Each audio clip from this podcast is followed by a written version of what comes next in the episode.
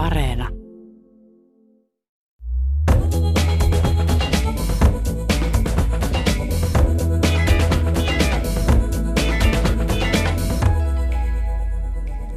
Yhdysvaltain korkein oikeus päätti juhannusaattona, ettei naisilla ole enää liittovaltion tasolla perustuslaillista aborttioikeutta, alkoi sosiaaliseen mediaan tulvia punaviittaisten ja valkohilkkaisten naisten kuvia.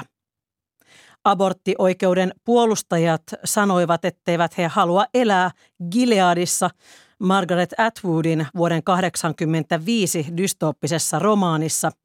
Ja tässä naisia sorretaan tyranniassa ja tämä tarina tuli suuren yleisön tietoisuuteen viimeistään TV-sarjana muutama vuosi sitten. Kanadalainen kirjailija ja feministi Atwood sijoitti tarinansa Gileadiin, jonka poimi Vanhasta testamentista. Mikä tämä Gilead oikein Raamatussa on? Ja onko tämä USA-nykytilanteen vertaaminen tähän Atwoodin Gileadiin aivan liioittelua? Vai voisiko USA luisua teokratiaan fundamentalistien johtamaksi tyrannivaltioksi? Tämän me selvitämme tänään Kulttuuri Ykkösessä. Minä olen Pauliina Grym. Lähdetään liikkeelle siitä, että mitä Yhdysvalloissa tapahtuu ihan oikeasti juuri nyt. Washingtonin kirjeenvaihtaja Iida Tikka on seurannut maan tapahtumia paikan päällä. Seuraavaksi Iida Tikka kertoo meillä, että mitkä ovat olleet tunnelmat Yhdysvalloissa Roe vs. Wade-päätöksen jälkeen. No, tunnelmat tietysti vaihtelevat vähän poliittisen tai arvomaailman mukaan, mutta jos nyt ensin puhutaan tästä, että mikä tämä monien naisten ja ylipäätään liberaalien äänestäjien reaktio on ollut, niin tunnelmat ovat kyllä täällä Washingtonissa ja ympäri maan aika synkät. Washingtonissa on epätoivoa siitä, että miten tämä maalipuu niin konservatiiviseen suuntaan, vaikka demokraattihallinto on vallassa sekä kongressissa että valkoisessa talossa. Tätä epätoivoa syventää tämän aborttipäätöksen lisäksi nämä korkeimman oikeuden linjaukset liittyen vaikkapa uskonnon ja valtion erottamiseen kouluissa ja sitten tuo aseenkanto-oikeuden laajennus, eli ne tavallaan ovat lisäpuukkoja rintaa tässä tilanteessa.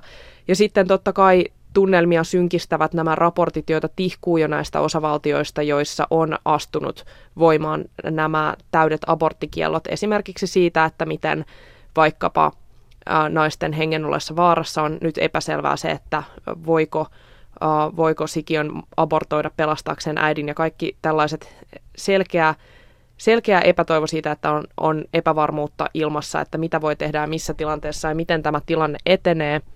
Ja lisäksi totta kai osavaltioissa, joissa sallitaan abortti, niin yritetään raivata tilaa, jotta nämä naiset muistakin osavaltioista pääsisivät sinne. Mitä sitten tulee taas näihin konservatiivisiin abortin kieltämisen kannattajiin, niin heillä totta kai on ihan valtavaa riemua täällä korkeimman oikeuden edessäkin. Se näkyy täällä esimerkiksi tästä kristityt rockibändit ovat juhlineet ja kaikenlaiset eri pienet ryhmät. Eli tässä näkyy tavallaan se maan jakautuminen todella konkreettisesti. Näin siis Iida Tikka, Ylen Washingtonin kirjeenvaihtaja. Todella juhannusaattona tapahtui seuraavaa Yhdysvalloissa. Korkein oikeus muutti koko liittovaltion linjan aborttiin yhdellä päätöksellä ja kumosi ratkaisussaan nämä aikaisemmat ennakkopäätökset, jotka sallivat abortin naisille koko maassa. Kannattaako kansa tätä aborttilain muutosta? Joo, täällä tosiaan osa kannattaa ja osa ei kannata ja se ei jakaudu suoraan osavaltioiden mukaan, vaan sellainen noin 60% kansastahan kannattaisi, että aborttioikeus olisi säilynyt ja sitten sellainen noin 40%, että abortit kielletään. Eli hyvin, hyvin jakava aihe. Se ei jaa suoraan näiden osavaltioiden mukaan tai vaikkapa puoluepoliittisen kannatuksen mukaan, vaan esimerkiksi demokraattien joukossa on ihmisiä, jotka haluaisivat kieltää abortin ja toisaalta republikaanien joukossa on niitä, jotka haluaisivat säilyttää aborttioikeuden. Laajoja vastamielenosoituksia on järjestetty korkeimman oikeuden ulkopuolella Washingtonissa ja myös muissa kaupungeissa ympäri Yhdysvaltoja. Niissä on nähty niin punaiseksi maalattuja, kohotettuja nyrkkejä kuin mielenosoittajien ja poliisin yhteenottojakin. Iida Tikka on jututtanut mieltään osoittavia amerikkalaisia. Olen tosiaan päässyt keskustelemaan täällä mielenosoittajien kanssa Washingtonissa ja sitten olen soitellut vähän ympäri maata ja kysynyt vähän mielipiteitä. Ja kaikista mieleenpainuvimpia on ollut muutama, eli esimerkiksi tällainen aborttioikeutta vastustava mielenosoittaja, joka oli pappi ja kertoi kuuluvansa tällaiseen jatkuva elämäliikkeeseen, joka paitsi vastustaa aborttia, niin myös vastustaa vaikkapa kuolemantuomiota tai aseväkivaltaa, mutta hän selkeästi kuitenkin kertoi olevansa aktiivinen vain tämän aborttiasian ympärillä. Hän listasi nämä konservatiivien argumentit, jotka oikeastaan aina kuulee, eli että hän ihan aidosti uskoo, että elämä alkaa hedelmöityksestä. Hänen mukaansa, jos nainen ei halua lasta, hänen ei pitäisi harrastaa seksiä. Ja lisäksi hän sanoi, että kun tämä elämä on alkanut, kyse ei ole enää naisen kehosta ja naisen oikeuksista, vaan kyseessä on ihmisoikeuskysymys tämän alkion suhteen. Ja hän oli myös vastaan aborttia kaikissa tilanteissa, siis myös raiskauksissa, insesteissä tai jopa naisen hengen ollessa vaakalaudalla.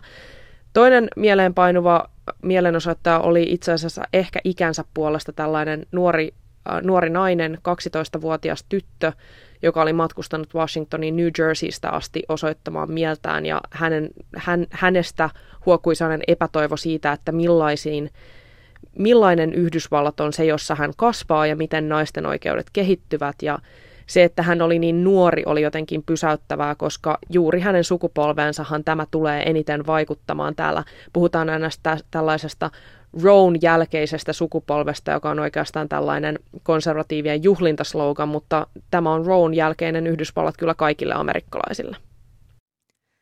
Yhdysvaltalaiset aborttioikeuden kannattajat ovat levittäneet Margaret Atwoodin romaaniin Orjattaresi perustuvan Handmaid's Tale TV-sarjan kuvia, tällaisia kuvakaappauksia tai still-ruutuja, joissa on punaviittaisia ja valkohilkkaisia naisia. Onpa toki tästä kirjasta tehty semmoinen aikaisempiinkin televisioversio, mutta niitä kuvia näkee vähemmän. Vai oliko se elokuva? Joka tapauksessa tässä Atwoodin vuonna 1985 julkaistussa dystopiassa Raamatun innoittaman teokratian naisten oikeudet on viety. Ehkä tällä tavalla lyhyesti voisi sanoa, että eliittipariskunnat, jotka eivät pysty saamaan omia lapsia, saavat perheisiinsä alempiarvoisen naisorjan.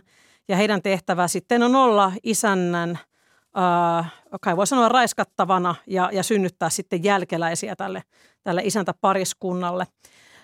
Ovatko nyt pelot sitten Yhdysvaltojen muuttumisesta tällaiseksi Atwoodin luoman tyrannivaltio Gileadin kaltaiseksi todellisuuspohjaisia? Eli voisiko näin käydä, Iida Tikka?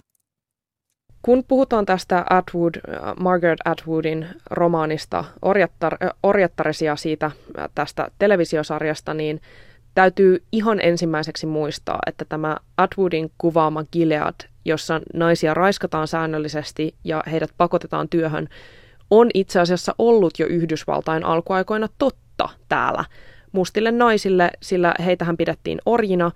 Ja heitä vastaan käytettiin systemaattisesti seksuaalista väkivaltaa sekä kontrollikeinona että sitten myös tarkoituksena saada lisää työntekijöitä plantaaseille. Eli ihan ensiksikin se pitää muistaa. Mutta sitten jos puhutaan tästä nykyhetkestä, niin oikeastaan se, että kuinka pitkälle nämä eri osavaltioiden lait tulevat menemään, niin se nähdään vasta lähikuukausina, että mihin asti tätä yrittävätkö republikaanit toden teolla koko valtiossa tällaista aborttikieltoa. Ja tällä hetkellä hän naiset yritetään siis monissa osavaltioissa pakottaa synnyttämään, ja esimerkiksi missorilaiset poliitikot ovat jo ehtineet myös ehdottaa tällaista lakia, jolla yritettäisiin saada oikeuden eteen ne tahot, jotka auttavat naista vaikkapa matkustamaan toiseen osavaltioon saadakseen raskauden keskeytyksen. Eli tässä yritetään toden teolla kontrolloida tätä tilannetta. Presidentin hallinto on tosi vannonut puolustavansa tätä naisten oikeutta matkustaa toiseen osavaltioon terveydenhuollon perässä, mutta se kuulostaa juuri nyt tällä hetkellä aika laihalta lohdulta, ja erityisesti demokraattiäänestäjät vaativat täällä todella tiukkoja toimia. Täällä ihan oikeasti haluttaisiin ainakin konservatiivinen tuomari Clarence Thomas pois korkeimmasta oikeudesta, ja muutenkin täällä on selkeää tällaista oikeaa muutosvaatimusta, todellista rakenteellisen muutoksen vaatimista nyt ilmassa. Näin siis Iida Tikka, Yle Washingtonin kirjeenvaihtaja. Kuuntelet Kulttuuri Ykköstä, minä olen Pauliina Grym.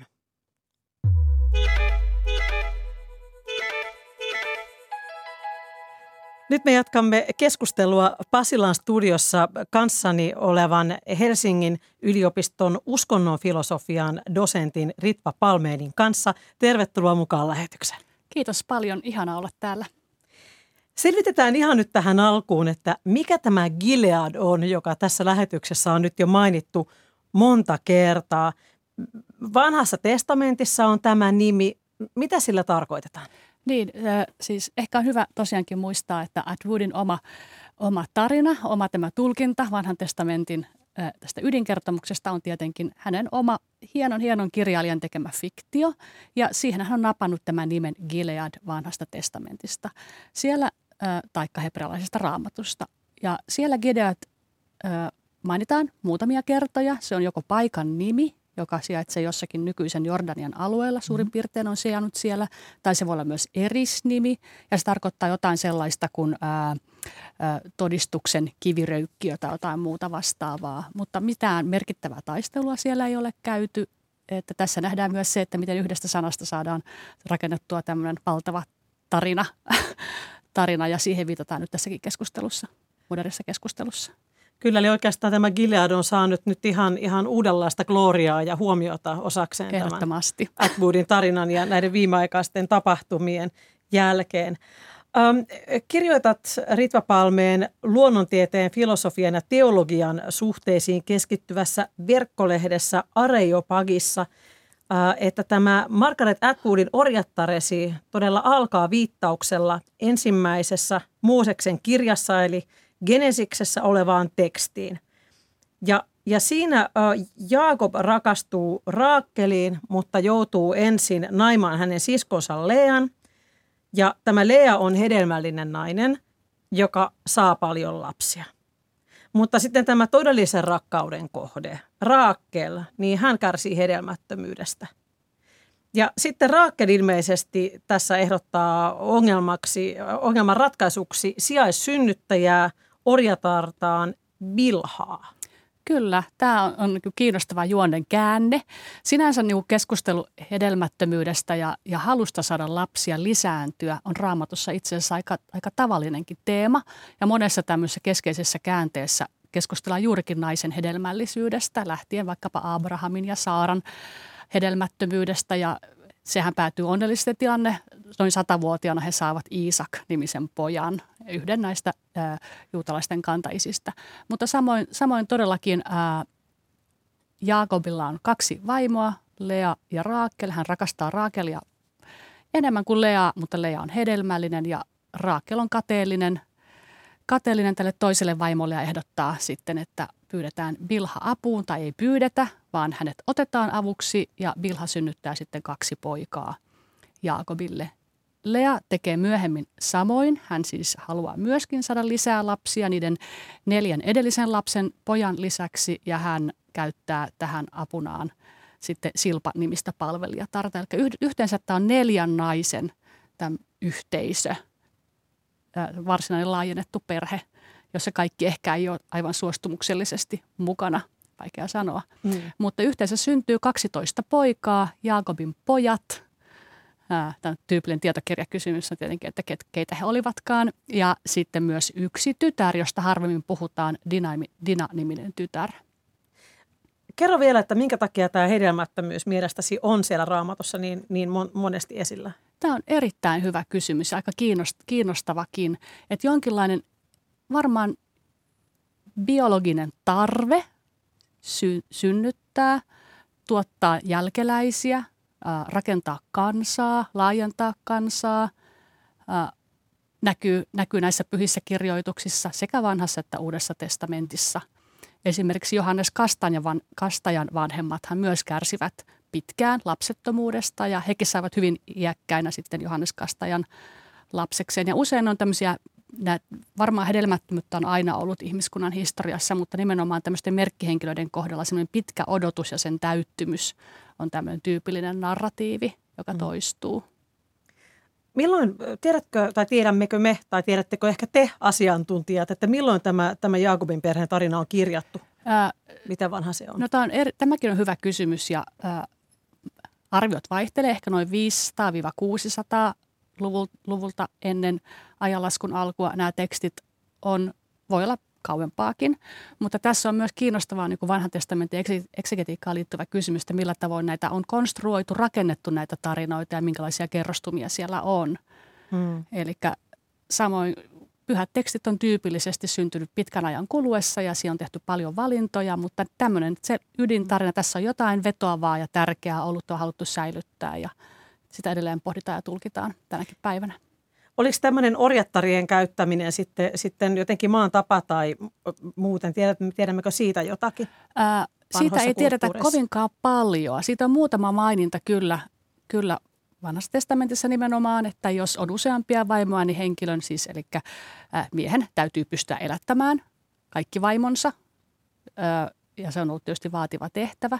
Muutama tämmöinen niin kuin tarina on tietenkin henkilöistä, joilla on useampia vaimoja, muun muassa Salomon, kuningas Salomo, joka eli noin 900 ennen Kristusta tai ennen ajanlaskun alkua. Hänellä oli kuulemma 700 vaimoa ja 300 jalkavaimoa, mutta tästäkin voidaan siis 1000 naista. Mutta tästäkin voidaan tietenkin kysyä, että onko tämä tämmöistä vaan yritys kertoa, että on äärimmäisen rikas ja hyvinvoiva mies. Ja nämä on tämmöisiä symbolisia lukuja. Eli naisten vaimojen määrällä on myös osoitettu tämmöistä ylempää asemaa hierarkiassa, että tutkijat on myös pohtineet sitä, että näinkö lienee sitten käytännössä tavallisilla pulliaisilla on ollut useampia vaimoja tai jalkavaimoja. Sinä olet Ritva Palmén uskonnon filosofian dosentti ja akatemiatutkija ja kerrot minulle, että tämä Margaret Atwoodin tuotanto mukaan lukien tämä menestysromaani Orjattaresi vuodelta 1985 pursuaa viittauksia Raamattuun ja siinä pohditaan myös Raamatun tulkintojen erilaisia seurauksia. Ja tässä Orjattaresi kirjassa ja siitä tehdyssä sarjassa ja tässä aikaisemmassa elokuvassakin, nyt aloin miettiä, se taisi todella olla elokuva. Siinä todella naisilta on viety määräysvalta omaan kehoonsa ja se lähtökohta on ollut sama kuin mikä nyt on länsimaisella naisella. Ja sehän on suuri muutos, mutta tiedämmekö me sitä, että onko Raamatussa mitään kantaa abortin kaltaiseen toimenpiteeseen esimerkiksi? Mun ymmärtääkseni siitä aiheesta ei käydä siellä keskustelua, mutta mä jäin miettimään tätä kysymystä vähän toisesta näkökulmasta, että siellä on tosiaankin tämä hedelmällisyys ja hedelmättömyys suuri keskustelu, mutta Uuden testamentin puolelta tietenkin tulee mieleen neitsyt Maria. Joka siis synnytti Jeesuksen ja hän on sekä katolisen että luterilaisen tunnustuksen mukaisesti ikuinen neitsyt. Eli ennen Jeesusta ja Jeesuksen syntymän jälkeen, vaikkakin Uudessa testamentissa todetaan, että hänellä oli veljiä. Eli jonkinlainen tämmöinen niin kuin nimenomaan naisen kehon sekä syntymättömien että syntyvien lasten niin ympärille liittyvä tämmöinen tarinallistaminen, että myös sitten tämmöiset niin kuin keskustelut siitä pidättymisestä, pidättäytymisestä tai synnyttämisestä, hedelmällisyydestä, niin siinä on kyllä jotain niin kuin jatkuvasti kiinnostavaa ja se näkyy eri tavoin pyhissä teksteissä. Toki tämä kysymys abortista on ehkä vähän hölvökin tässä, kun mietitään, että milloin nämä tekstit on sitten ensimmäisiä kertoja kirjattu, että jos tällä hetkellä ajatellaan, että puoskari ei voi tehdä aborttia, koska se on terveydelle vaarallista, niin mitä sitten olisikaan ollut se, kun ei tiedetty tiettyjä asioita edes anatomiasta. Ehkä tämä oli vähän tämmöinen metakysymys. Kyllä, ehdottomasti niin sanottu anakronistinen kysymys, kyllä. Että eihän me voida viedä näitä nykyajan keskusteluja sellaisenaan näihin niin kuin satoja tai tuhansia vuosia sitten kirjoitettuihin teksteihin, jotka on kirjoitettu jotain tiettyä tarkoitusta varten pyhiksi teksteiksi. Niin kuin mekin kirjoitetaan nykyään tekstejä aina johonkin tiettyä kontekstia tai tiettyjä tarkoitusta varten. Voisit kertoa vielä ennen kuin katsemme tämän päivän Yhdysvaltoihin, niin kertoa lyhyesti siitä, että tätä Jaakobin perheen tarinaa ja näitä niin kuin, naisten olemassaoloa ja sitä niin kuin laajennettua perhettä. Tosin minun on vaikea käyttää sanaa perhe, jos kysymys on orjina mukana olevista. Mutta sitä on tarkasteltu aika eri tavoin eri aikakausina. Kyllä. Ja jo juutalaiset intellektuaalit, kuten Philon Alexandria vuonna 25 ennen ajanlaskun alkua, mutta myös monet kristityt kirkkoisät ja teologit keskiajalla ja olivat kiinnostuneet tästä tarinasta ja kirjoittivat aikakautena, jolloin oltiin tiukasti monogamisissa, elettiin tiukasti monogamisissa suhteissa tai pidättäydyttiin kokonaan suhteesta, eli elettiin vaikkapa luostariyhteisöissä naimattomina. Ja samaan aikaan tämä kyseinen tarina oli todella kiinnostava. Tämä usein hengellistettiin tämä tarina, eli tästä niin kuin keksittiin erilaisia uusia tulkintoja ja vietiin se uusiin konteksteihin ja käytettiin samaa perusnarratiivia. Yksi tyypillinen narratiivi on tämmöinen, jossa ajatellaan, että tämä kuvaakin ihmisen sielua, tämä Jaakobin perhe ja sielun eri osasia ja niiden toimintaa. Ja usein näissä tarinoissa sitten tämä bilha, eli orjatar, kuvaa ihmisen ruumiillisuutta ja suhdetta ruumiiseen tai aistihavantoihin. Ja Raakel, tämä ihana nainen, on sitten viisaus tai ymmärrys tai järki, jotain sellaista. Ja sitten yhteistyöllä järki ja mielikuvitus ja aistihavainnot voi sitten tuottaa ymmärrystä. Eli tästä tehtiin tämmöisiä spekulatiivisia tulkintoja. Mm-hmm, kyllä. No vielä yksi kysymys. Tuossa Margaret Atwoodin Gileadissa kärsivät myös seksuaalivähemmistöt. Eli siellä katsottiin hyvällä vain mies-naissuhteita. Miten tämä Atwoodin maailma sitten poikkeaa siitä, että miten Vanhassa testamentissa naisten asemasta tai homojen asemasta kirjoitetaan? Vanhassa testamentissahan ei kovinkaan paljon aiheesta keskustella, eikä myöskään Uudessa testamentissa, mitä on vaikea uskoa, kun ottaa huomioon, kuinka kiivasta keskustelua siitä käydään nykyaikana, nimenomaan sitä Raamatun tulkinnoista. Martti Nissinen muun muassa on tehnyt loistavaa tutkimusta aiheesta, samoin Outi Lehtipuu, Helsingin yliopiston eksigeetit ja moni muu. Ja he ovat juuri osoittaneet tämän, että miten vaikeaa on käyttää näitä muutamia tekstikatkelmia, joita löytyy vanhoista teksteistä sitten nykyään kontekstissa ja luoda niistä uusia tulkintoja tai ymmärtää, mistä on ollut kysymys. Eli vuosituhansien päästä niin sitten näitä tulkita. Joo, näin. Näin siis Ritva Palmén Helsingin yliopistosta ja keskustellaan seuraavaksi siitä, että mikä on näiden Raamatun ja Margaret Atwoodin Gileadien yhteys tämän päivän Yhdysvaltoihin, kun aborttilakeja on tiukennettu.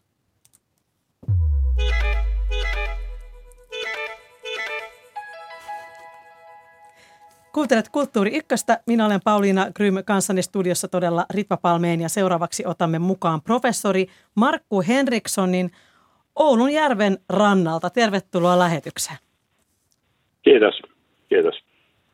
Ilmeisesti Kajaanissa on hellettä samoin kuin täällä Pasilassakin. Täällä aurinko paistaa ja varmaan lähellä 30 näyttää mittaria ainakin tuossa varjossa. Hyvä, eli riittävän lämpimät tunnelmat. Sinä olet professori Markku Henriksson sekä Helsingin yliopiston Yhdysvaltain tutkimuksen McDonnell Douglas professori ja Tampereen yliopiston Yhdysvaltain ja Kanadan tutkimuksen dosentti. Olet tehnyt turasi Pohjois-Amerikan parissa, kirjoittanut tietokirjoja aiheesta ja ollut tässä ohjelmassa aikaisemminkin avaamassa vähän tätä mysteeriä nimeltä Amerikan Yhdysvallat. Onko sinun mielestäsi tämä Yhdysvaltojen nykytilanteen vertaaminen Margaret Atwoodin Gileadiin aivan liioittelua vai voisiko Yhdysvallat luisua teokratiaksi ja tällaiseksi fundamentalistien johtamaksi tyrannivaltioksi? No kaikkihan on maailmassa mahdollista ja varsinkin Yhdysvalloissa kaikki on mahdollista. En mä nyt näe kyllä ihan välitöntä uhkaa siihen, että tämmöiseen Margaret Atwoodin kirjan tapaseen Gileadiin mennään, eikä ainakaan näillä korkeimman oikeuden päätöksillä, jotka tässä nyt viime aikoina on tullut. Mutta totta kai siellä koko ajan käydään tämmöistä, voisiko sanoa nyt kamppailua siitä, mikä maan ja sen eri osien poliittinen suunta on ja mihin suuntaan mentäisiin. Ja kyllä siellä tietysti on paljon sellaisiakin voimia, jotka varmasti jos ei nyt ihan tämmöistä Gileadin tapasta valtiota halua sinne rakentaa, niin kuitenkin tämmöistä jotakin teokraattista tai hierokraattista yhteisöä sinne haluaa saada aikaiseksi. Niin kuin Iida Tikka tässä jo mainitsi, niin tietyllä tavallahan tämmöisiä poliittisia järjestelmiä Yhdysvaltain alueella on jo toiminut, paitsi tämä mustien orjuttaminen ja siihen liittyvä naisorjien käyttö seksuaalisesti, niin myös tietenkin täytyy muistaa sitten, että Uuden Englannin nämä ensimmäiset siirtokunnat, puritaanien perustuvat siirtokunnat, oli varsin tämmöisiä teokraattisia järjestelmiä, ja kyllähän nyt sitten mormonienkin se Deseret ja ehkä jossain määrin nykyinen Jutahkin on selkeästi kuitenkin tämmöinen vähän niin kuin kirkollisille ja uskonnollisille näkemyksille ja ideologialle perustuva alue tai valtio. Olenko ymmärtänyt oikein, että kuitenkin näin niin kuin liittovaltiotasolla niin sen uskonnon pitäisi pysyä siitä hallinnosta erossa?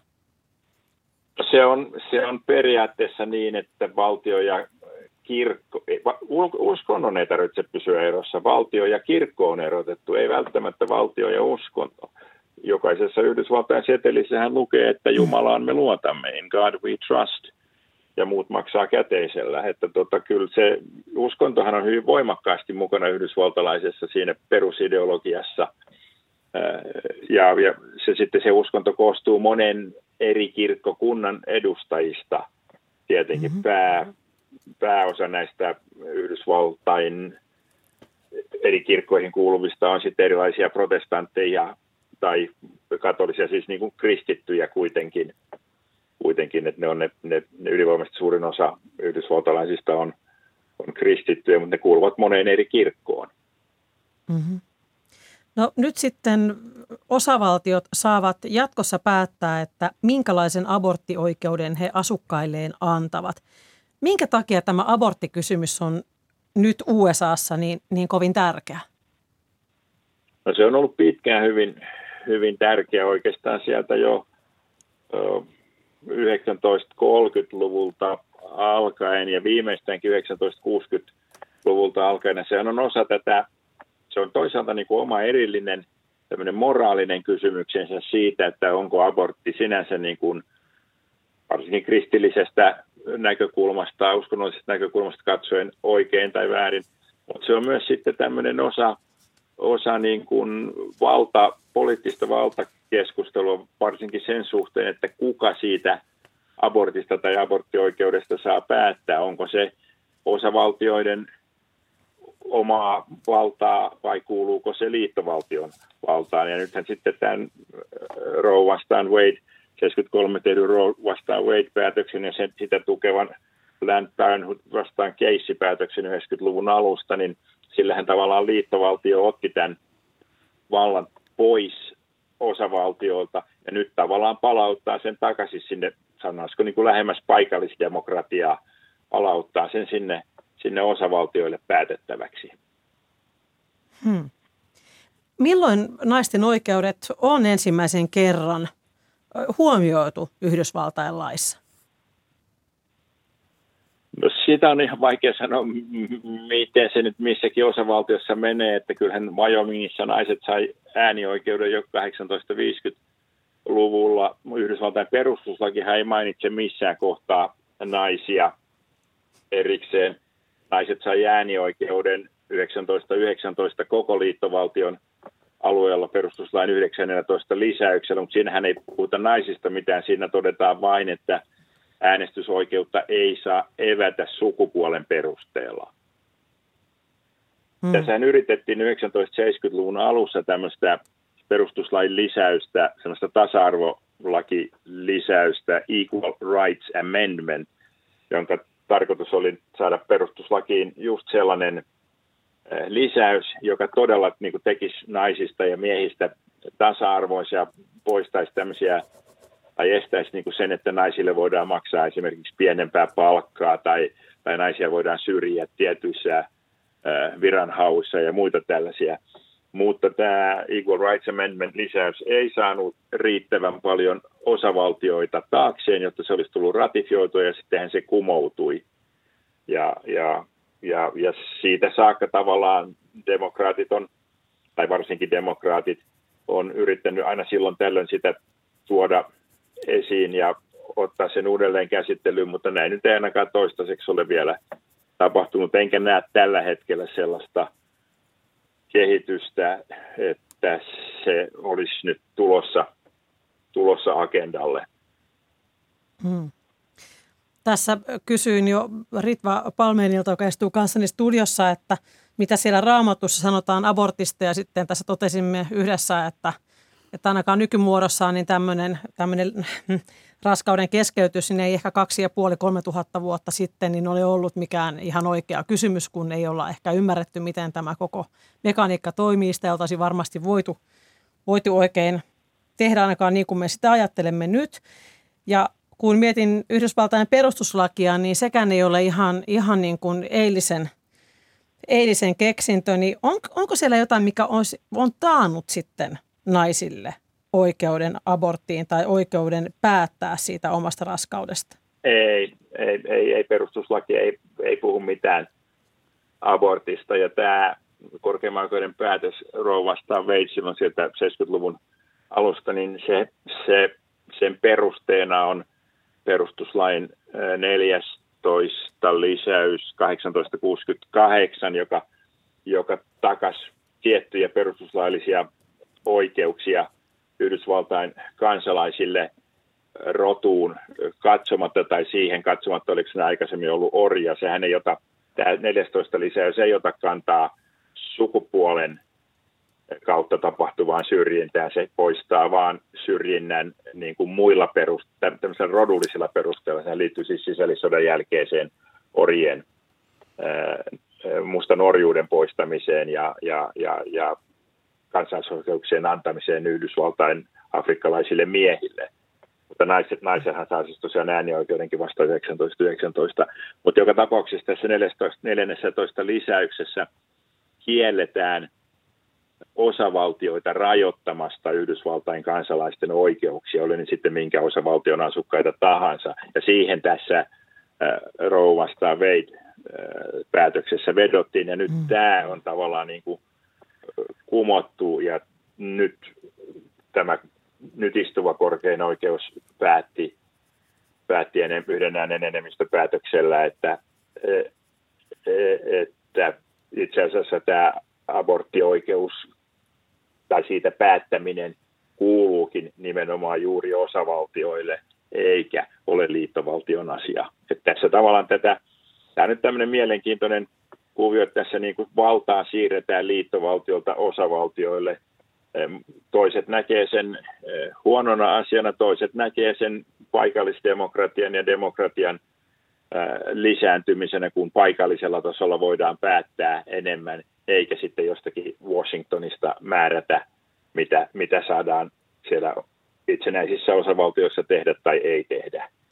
Että Brysselin herrat eivät määrää, niin kuin meillä Euroopan unionissa sanottaisiin. Joo, vähän samanlaista ajattelua kyllä, tämmöistä Brexit-ajattelua. Olen kuullut tällaisia luonnehdintoja, että konservatiivienemmistöinen tuomaristo päätti kieltää tämän yleisen aborttioikeuden, mutta sitten olen kuullut myös tällaisen originalistisanan, eli että nämä tuomarit eivät olisikaan mitenkään erityisen konservatiivisia ja vanhakantaisia, vaan he olisivat vain originalisteja, jotka haluavat suojella tätä pyhää perustuslakia niin paljon kuin mahdollista. Joo, tämä on siis näitä. Tutkijoilla on aina tämmöisiä erinäköisiä termejä, ja monilla termeillähän vaan pyritään peittämään sitä, että kaikkihan tämän tyyppiset päätökset on enemmän tai vähemmän poliittisia. Tässä tapauksessa nyt aika selkeästi jakautuu republikaanit vastaan demokraatit, mutta se ei ehkä ole oikeasti se perusta, vaan se perusta saattaa todella olla niin, että nämä originalistit, jotka haluaa niin kuin pitäytyä siinä perustuslain kirjaimessa, vastaan sitten nämä, jotka näkevät perustuslain tämmöisenä, miksi sitä nyt sanotaan, elävänä dokumenttina. No tässä kohtaa, tässä aborttikysymyksessä tietysti tämä originalisti-argumentti on pikkusen heikko, koska sehän ei voida pitäytyä originalistisesti siinä perustuslain sanassa, kun ei se mainitse sanallakaan aborttia. Niin ei siinä semmoisessa kirjaimessa ei voida pitäytyä, mitä ei ole. Että tämä on selkeästi, ja vaikka nyt nimitetään näitä nyt mitä tahansa, niin poliittinen päätöshän tämä joka tapauksessa on. Ja aika paljon siinä uskonnolla kyllä käsittääkseni pelataan. Sitä God-sanaa nähdään niissä mielenosoituksissa, missä puolustetaan kaikkia elämää. Kuinka suuri uskonnon rooli tällaisissa arvokysymyksissä on? Esimerkiksi aborttikysymyksissä. Niin kuin tässä jo aikaisemmin puhuttiin, niin uskonto on hyvin merkittävässä osassa yhdysvaltalaista yhteiskuntaelämää ja yhdysvaltalaista politiikkaa myös. Ja mehän puhutaan Yhdysvaltain etelävaltioiden kohdalla tämmöisestä niin kuin raamattuvyöhykkeestä esimerkiksi, jossa varsinkin tämmöisellä protestanttisella, evankelikaalisella, oikeistolaisella tai konservatiivisella oikeistolla on hyvin vahva poliittinen valta myös. Ja toki sitten tähän aborttikysymykseen liittyy merkittävästi näitä tämmöisiä moraalisia kysymyksiä, jotka tuo tämän uskonnon mukaan. Mutta ihan yhteen tämä ei niin kuin mene sen Yhdysvaltain, vähän niin kuin Iida Tikkakin tuossa alussa viittasi, niin se ei mene, tämä aborttijuttu ei mene ihan niin kuin yksi yhteen näiden puolueiden kanssa, eikä varsinkaan ihan niin kuin osavaltioidenkaan kanssa, että meillä on tämmöisiä hyvin, sanoisiko, liberaaleina pidettyjä osavaltioita, kuten esimerkiksi Wisconsin, jossa aborttioikeus on hyvin, hyvin tiukkaan rajattu. Ja sitten taas meillä on etelän konservatiivisia osavaltioita ihan tällä raamattuvyöhykkeellä, jossa aborttioikeus on paljon väljempi.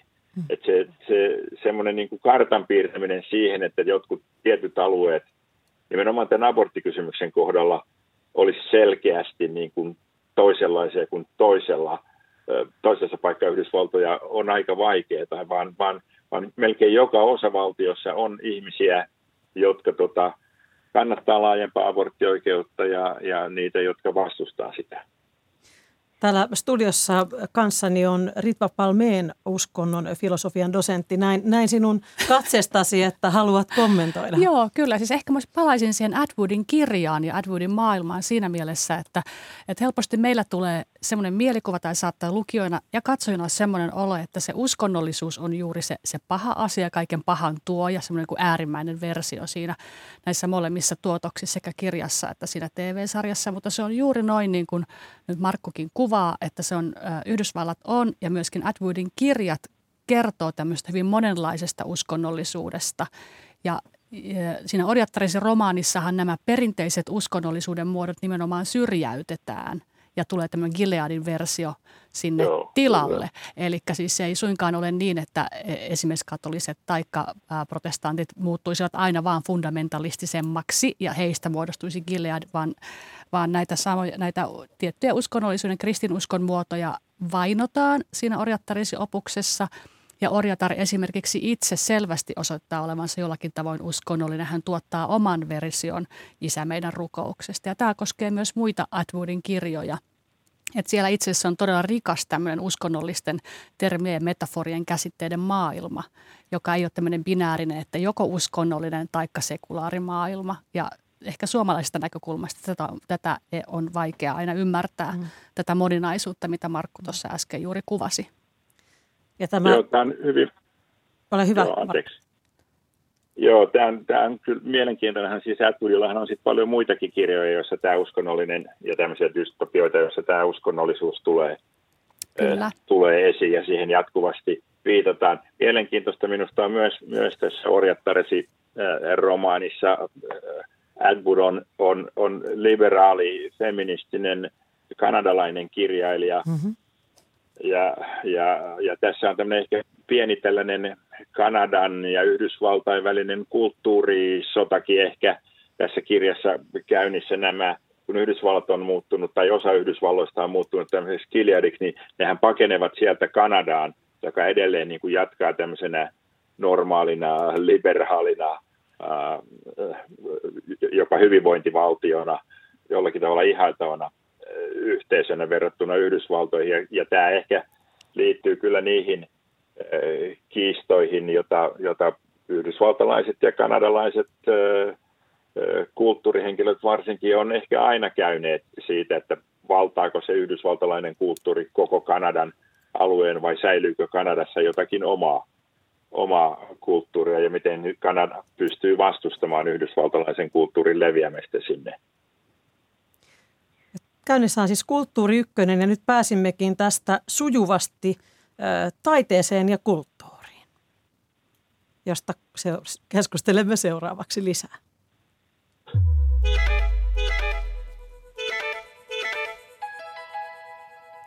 Ja täällä Kulttuuri Ykkösessä ovat asiantuntijoina professori Markku Henriksson. Kainuusta käsin ja kanssani studiossa on uskonnon filosofian dosentti Ritva Palmén. Tässä tuli mainittua nyt nämä Atwoodin viittaukset ja tulkinnat ja hänen mielikuvituksensa luomat maailmat, jotka sitten todella pohjaavat meidän raamattuumme, joka aika monelle on Suomessakin vähintään uskontotunnelta tuttu sitten, jos ei muuten. Ja tässä mainitsit Markku Henrikssonkin tämän Atwoodin feminismin, niin miltä se, enpäs kysykään vielä tuota. Kysynpä ensin tämä seuraava. Kun me olemme nähneet aika moni nyt sen todella raan ja mielestäni ehkä niin kuin jopa semmoisen niin kuin väkivaltapornon puolelle lipsahtavan Handmaid's Tale TV-sarjan, se kirjahan on lukukokemuksena järkyttävä, mutta ei kuitenkaan yhtä graafinen kuin se TV-sarja, joka kyllä mielestäni menee niin kuin vähän ehkä överiksikin. Mutta meillä on ollut paljon elokuvia, paljon taidetta vuosikymmenien mittaan on tuotettu, etenkin juuri Amerikan Yhdysvalloissa ja länsimaissa, joilla on koitettu näyttää niitä valuvikoja, mitä meidän järjestelmässä on. Liittyy se sitten naisvihaan, seksuaalivähemmistöjen sortoon, tasa-arvon puutteeseen, kaiken maailman vääryyksiin, mitä meidän yhteiskunnissa on. Niin silti me nyt kuitenkin niin kuin olemme tilanteessa, jossa meillä edelleen on tosi paljon korjattavaa. Minkälainen merkitys taiteella, kuten vaikkapa romaaneilla, on yhteiskuntien muokkaajana? Muokkaammeko me vai dokumentoimmeko me? Kumpi aloittaa? Tuo on niin ihana kysymys, tästä voisi jatkaa pitkään. Suuri romaani ja taite, suurkuluttaja voi tietysti kysyä jokainen itseltä, että tekeekö tämä musta paremman ihmisen ja ajattelevamman ihmisen ja ymmärränkö maailmaa paremmin, kun käytän tätä kaikkea. Kyllä väittäisin, että sillä on merkitystä ja sitä kannattaa käyttää ja kuluttaa sekä nauttia että sit valaista itseänsä. Ja Atwoodin opukset ja monet tämmöiset niin kuin skiffikirjat ja dystopiathan on tyypillisesti semmoisia, joissa yhteiskunnallisia vaikeita kysymyksiä käsitellään monitasoisesti ja herättelevästi ja ehdottomasti suosittelen kyllä kaikkia käyttämään niitä. Ja jos niin kuin me emme käyttäisi näitä, jos näitä ei olisi, niin miten surkeassa maailmassa me sitten edettäisiinkään. Että ehkä tämä on niin kuin kuitenkin paras näistä mahdollisista maailmoista. Mitä sanoo Markku Henriksson? No varmaan ilman taidetta kyllä me elettäisiin paljon köyhemmässä maailmassa kuin mitä me eletään nyt. Luetaan tähän taiteeseen nyt sitten mitä tahansa musiikkia, kuvataidetta, kirjallisuutta ja niin edelleen. Toki osa kirjallisuudesta tai kaikestakin taiteesta on ihan vaan dokumentoivaa, eikä pyrikään vaikuttamaan yhtään sen kummempaan. Osa on ihan silkkaa viihdettä, joka ei sekään varmaan välttämättä pyri vaikuttamaan. Mutta sittenhän meillä on tietenkin tämmöistä niin sanottua yhteiskunnallista taidetta tai sen tyyppisiä juttuja, joilla ihan selkeästi pyritään vaikuttamaan. Ja meillähän on tietysti historian saatossa eri maissa erilaisia romaaneja esimerkiksi, joilla on pyritty vaikuttamaan siihen, miten köyhäinhuolto esimerkiksi kehittyy tai jotakin tämän tyyppisiä juttuja. Ja tokihan, jos nyt tästä naisten asemasta nyt puhutaan, niin kyllähän meillä on feminististä kirjallisuutta, ja myös sellaista, joka ei feministiseksi kirjallisuudeksi lueta, joka pyrkii niin kuin, ja on pyrkinyt niin kuin, vaikuttamaan siihen, että ihmiset ajattelisivat sillä lailla, että kaikkinainen ihmisten välinen tasa-arvo lisääntyisi. Ja sitten tietenkin aivan tämmöiset modernitkin vasteet, kuten Marvel-elokuvat, joissa haetaan aina vaan uusia kiinnostavia pääosan esittäjiä ja moninaistetaan sitä sankarien kavalkadia, niin tuskin niitä on kuitenkaan tehty valtavan niin kuin yhteiskunnallinen visio mielessä, mutta kuitenkin jonkinlainen tämmöinen niin kuin äänien moninaisuus on haluttu tuoda myöskin tämmöiseen täysin viihteelliseen maailma. Ja kyllä nyt väittäisin, että sillä on merkitystä ja moni ihminen kokee, että sillä on merkitystä. Että näkee esimerkiksi kaltaisiansa henkilöitä tai toimijoita pääosien esittäjänä. Ja mitä moraalikysymyksiin tulee, niin kyllä siitä, että tekikö Thanos oikein vai väärin, niin siitähän saa baaripöydässä viriteltyä jopa 3 tunnin keskustelun tarvittaessa. Eli olisiko ok tuhota puolet elollisesta elämästä, jos jäljelle jäävät sitten pärjäisivät paremmin? Vai upotetaanko kerralla koko laiva, mutta hitaasti? Onko Yhdysvalloissa, josta ollaan tässä lähetyksessä puhuttu nyt niin kuin lähtökohtaisesti, niin onko siellä teidän mielestänne muutettu mitään lakeja tai asenteita taiteen ja kulttuurin avulla? Tuleeko teille mieleen jotain esimerkkejä? No kaikista helpoin esimerkki on tietenkin yhdysvaltalainen kansallispuistojen perustaminen ja luonnonsuojelu. Siis ilman Hudson River-koulukunnan taiteilijoiden tauluja, niin varmasti ei olisi syntynyt sellaista luonnon rakkautta tai luonnon rakastamista, ihailua, joka Yhdysvalloissa syntyi 1800-luvulla, joka sitten johti Yellowstoneen ja muiden kansallispuistojen perustamiseen. Et se on ihan tämmöinen ihan helppo, hyvin selkeä juttu, missä taide on vaikuttanut merkittävästi. Entä Ritva Palmén? Tuleeko mieleen jotakin? Mä en ehkä tunne niin hyvin Yhdysvaltain lainsäädäntöä, että mä pystyisin heti luomaan tämmöisiä niin kuin yhteyksiä. Mutta asenteisiin kyllä väittäisin, että sillä on merkitystä sekä Yhdysvalloissa että kaikkialla maailmassa ja meidänkin niin kuin suomalaisessa yhteiskunnassa. Ja tietenkin me ollaan valtavan kiinnostuneita Yhdysvaltojen tapahtumista, mutta aina sitä voi katsoa tähän ihan lähiympäristöönkin ja miettiä niitä omia asenteita ja millä tavoin ne muokkautuu ja muuttuu. Mulla itselle tulee mieleen tämä Elvis ja kuinka Elvis toi sitten tämän mustan musiikin valkoisille aikanaan. Ja nythän tämä huikaisevia visuaalisia teoksia ohjaava Baz Luhrmann on ottanut Elviksen käsittelyyn uudessa elokuvassaan ja ymmärtääkseni siellä jollain tavalla sivutaan myös tätä. Miltä teidän mielestäni näyttäytyy tämä Margaret Atwoodin feminismi nyt 2020-luvulla, koska tämäkin on kokenut monenlaisia muutoksia, tämä naisten tasa-arvon asiaa ajava aate? Joo, ylipäätään tuo feminismi ja kysymys feminismistähän on sillä tavalla kiintoisa, että se on jo aika vanha ideologia ja silläkin on monta eri vaihetta ja on niin kuin erilaisia muoti-ilmiöitä tullut ja mennyt, mutta kyllä tuo on hyvin tuore tuo Atwoodin romaani edelleenkin. Ja on juuri niin kuin sanoit tuossa aikaisemmin, että se itse TV-sarja, se on hyvin graafinen ja sekin on omaan aikaansa sidottu. En tiedä kestääkö se aikaa, mutta kirja todennäköisesti kestää aikaa ja on kestänyt aikaa, kun ottaa huomioon, että se on tosiaankin vuonna 1985 jo tehty. Ja ehkäpä se Jaakobin tarina kestää vielä paremmin aikaa. Eli jonkinlaiset tämmöiset ydinnarratiivit, kertomukset, niin niitä kyllä toisinnetaan. Ja ehkäpä sitä suosittelisin kaikille todellakin sitä romaania. Ehkä myös sen takia, että toisin kuin siinä TV-sarjassa, niin siinä on niin kuin äärimmäisen kiinnostava loppukappale, jossa tulee ilmi tilanne, jossa tutkija tutkii sitä Atwoodin tai sitä aiempaa romaania, sitä kertomusta ja pohtii sitä, että mitä kaikkea on tapahtunut. Ja tulee ilmi, että he ovat konstruoineet koko sen tarinan. Eli tämmöinen niin kuin monikerroksisuus, minkä se romaani tuo ja nimenomaan se, että miten naisia käsitellään ja miten miesten tämmöinen katse ja käsittely vielä menee tämmöiselle metatasolle, niin se ei tule siinä TV-sarjassa samalla tavoin esille, että en ole ihan varma vastasinko tähän feminismikysymykseen, mutta ainakin siihen, että niin kuin Atwoodin nimenomaan romaanin tämmöinen monikerroksisuus ja tulkinnallinen monipuolisuus kyllä on kestävää ja feminismi on edelleenkin aktiivista ja niin kuin kiinnostavaa.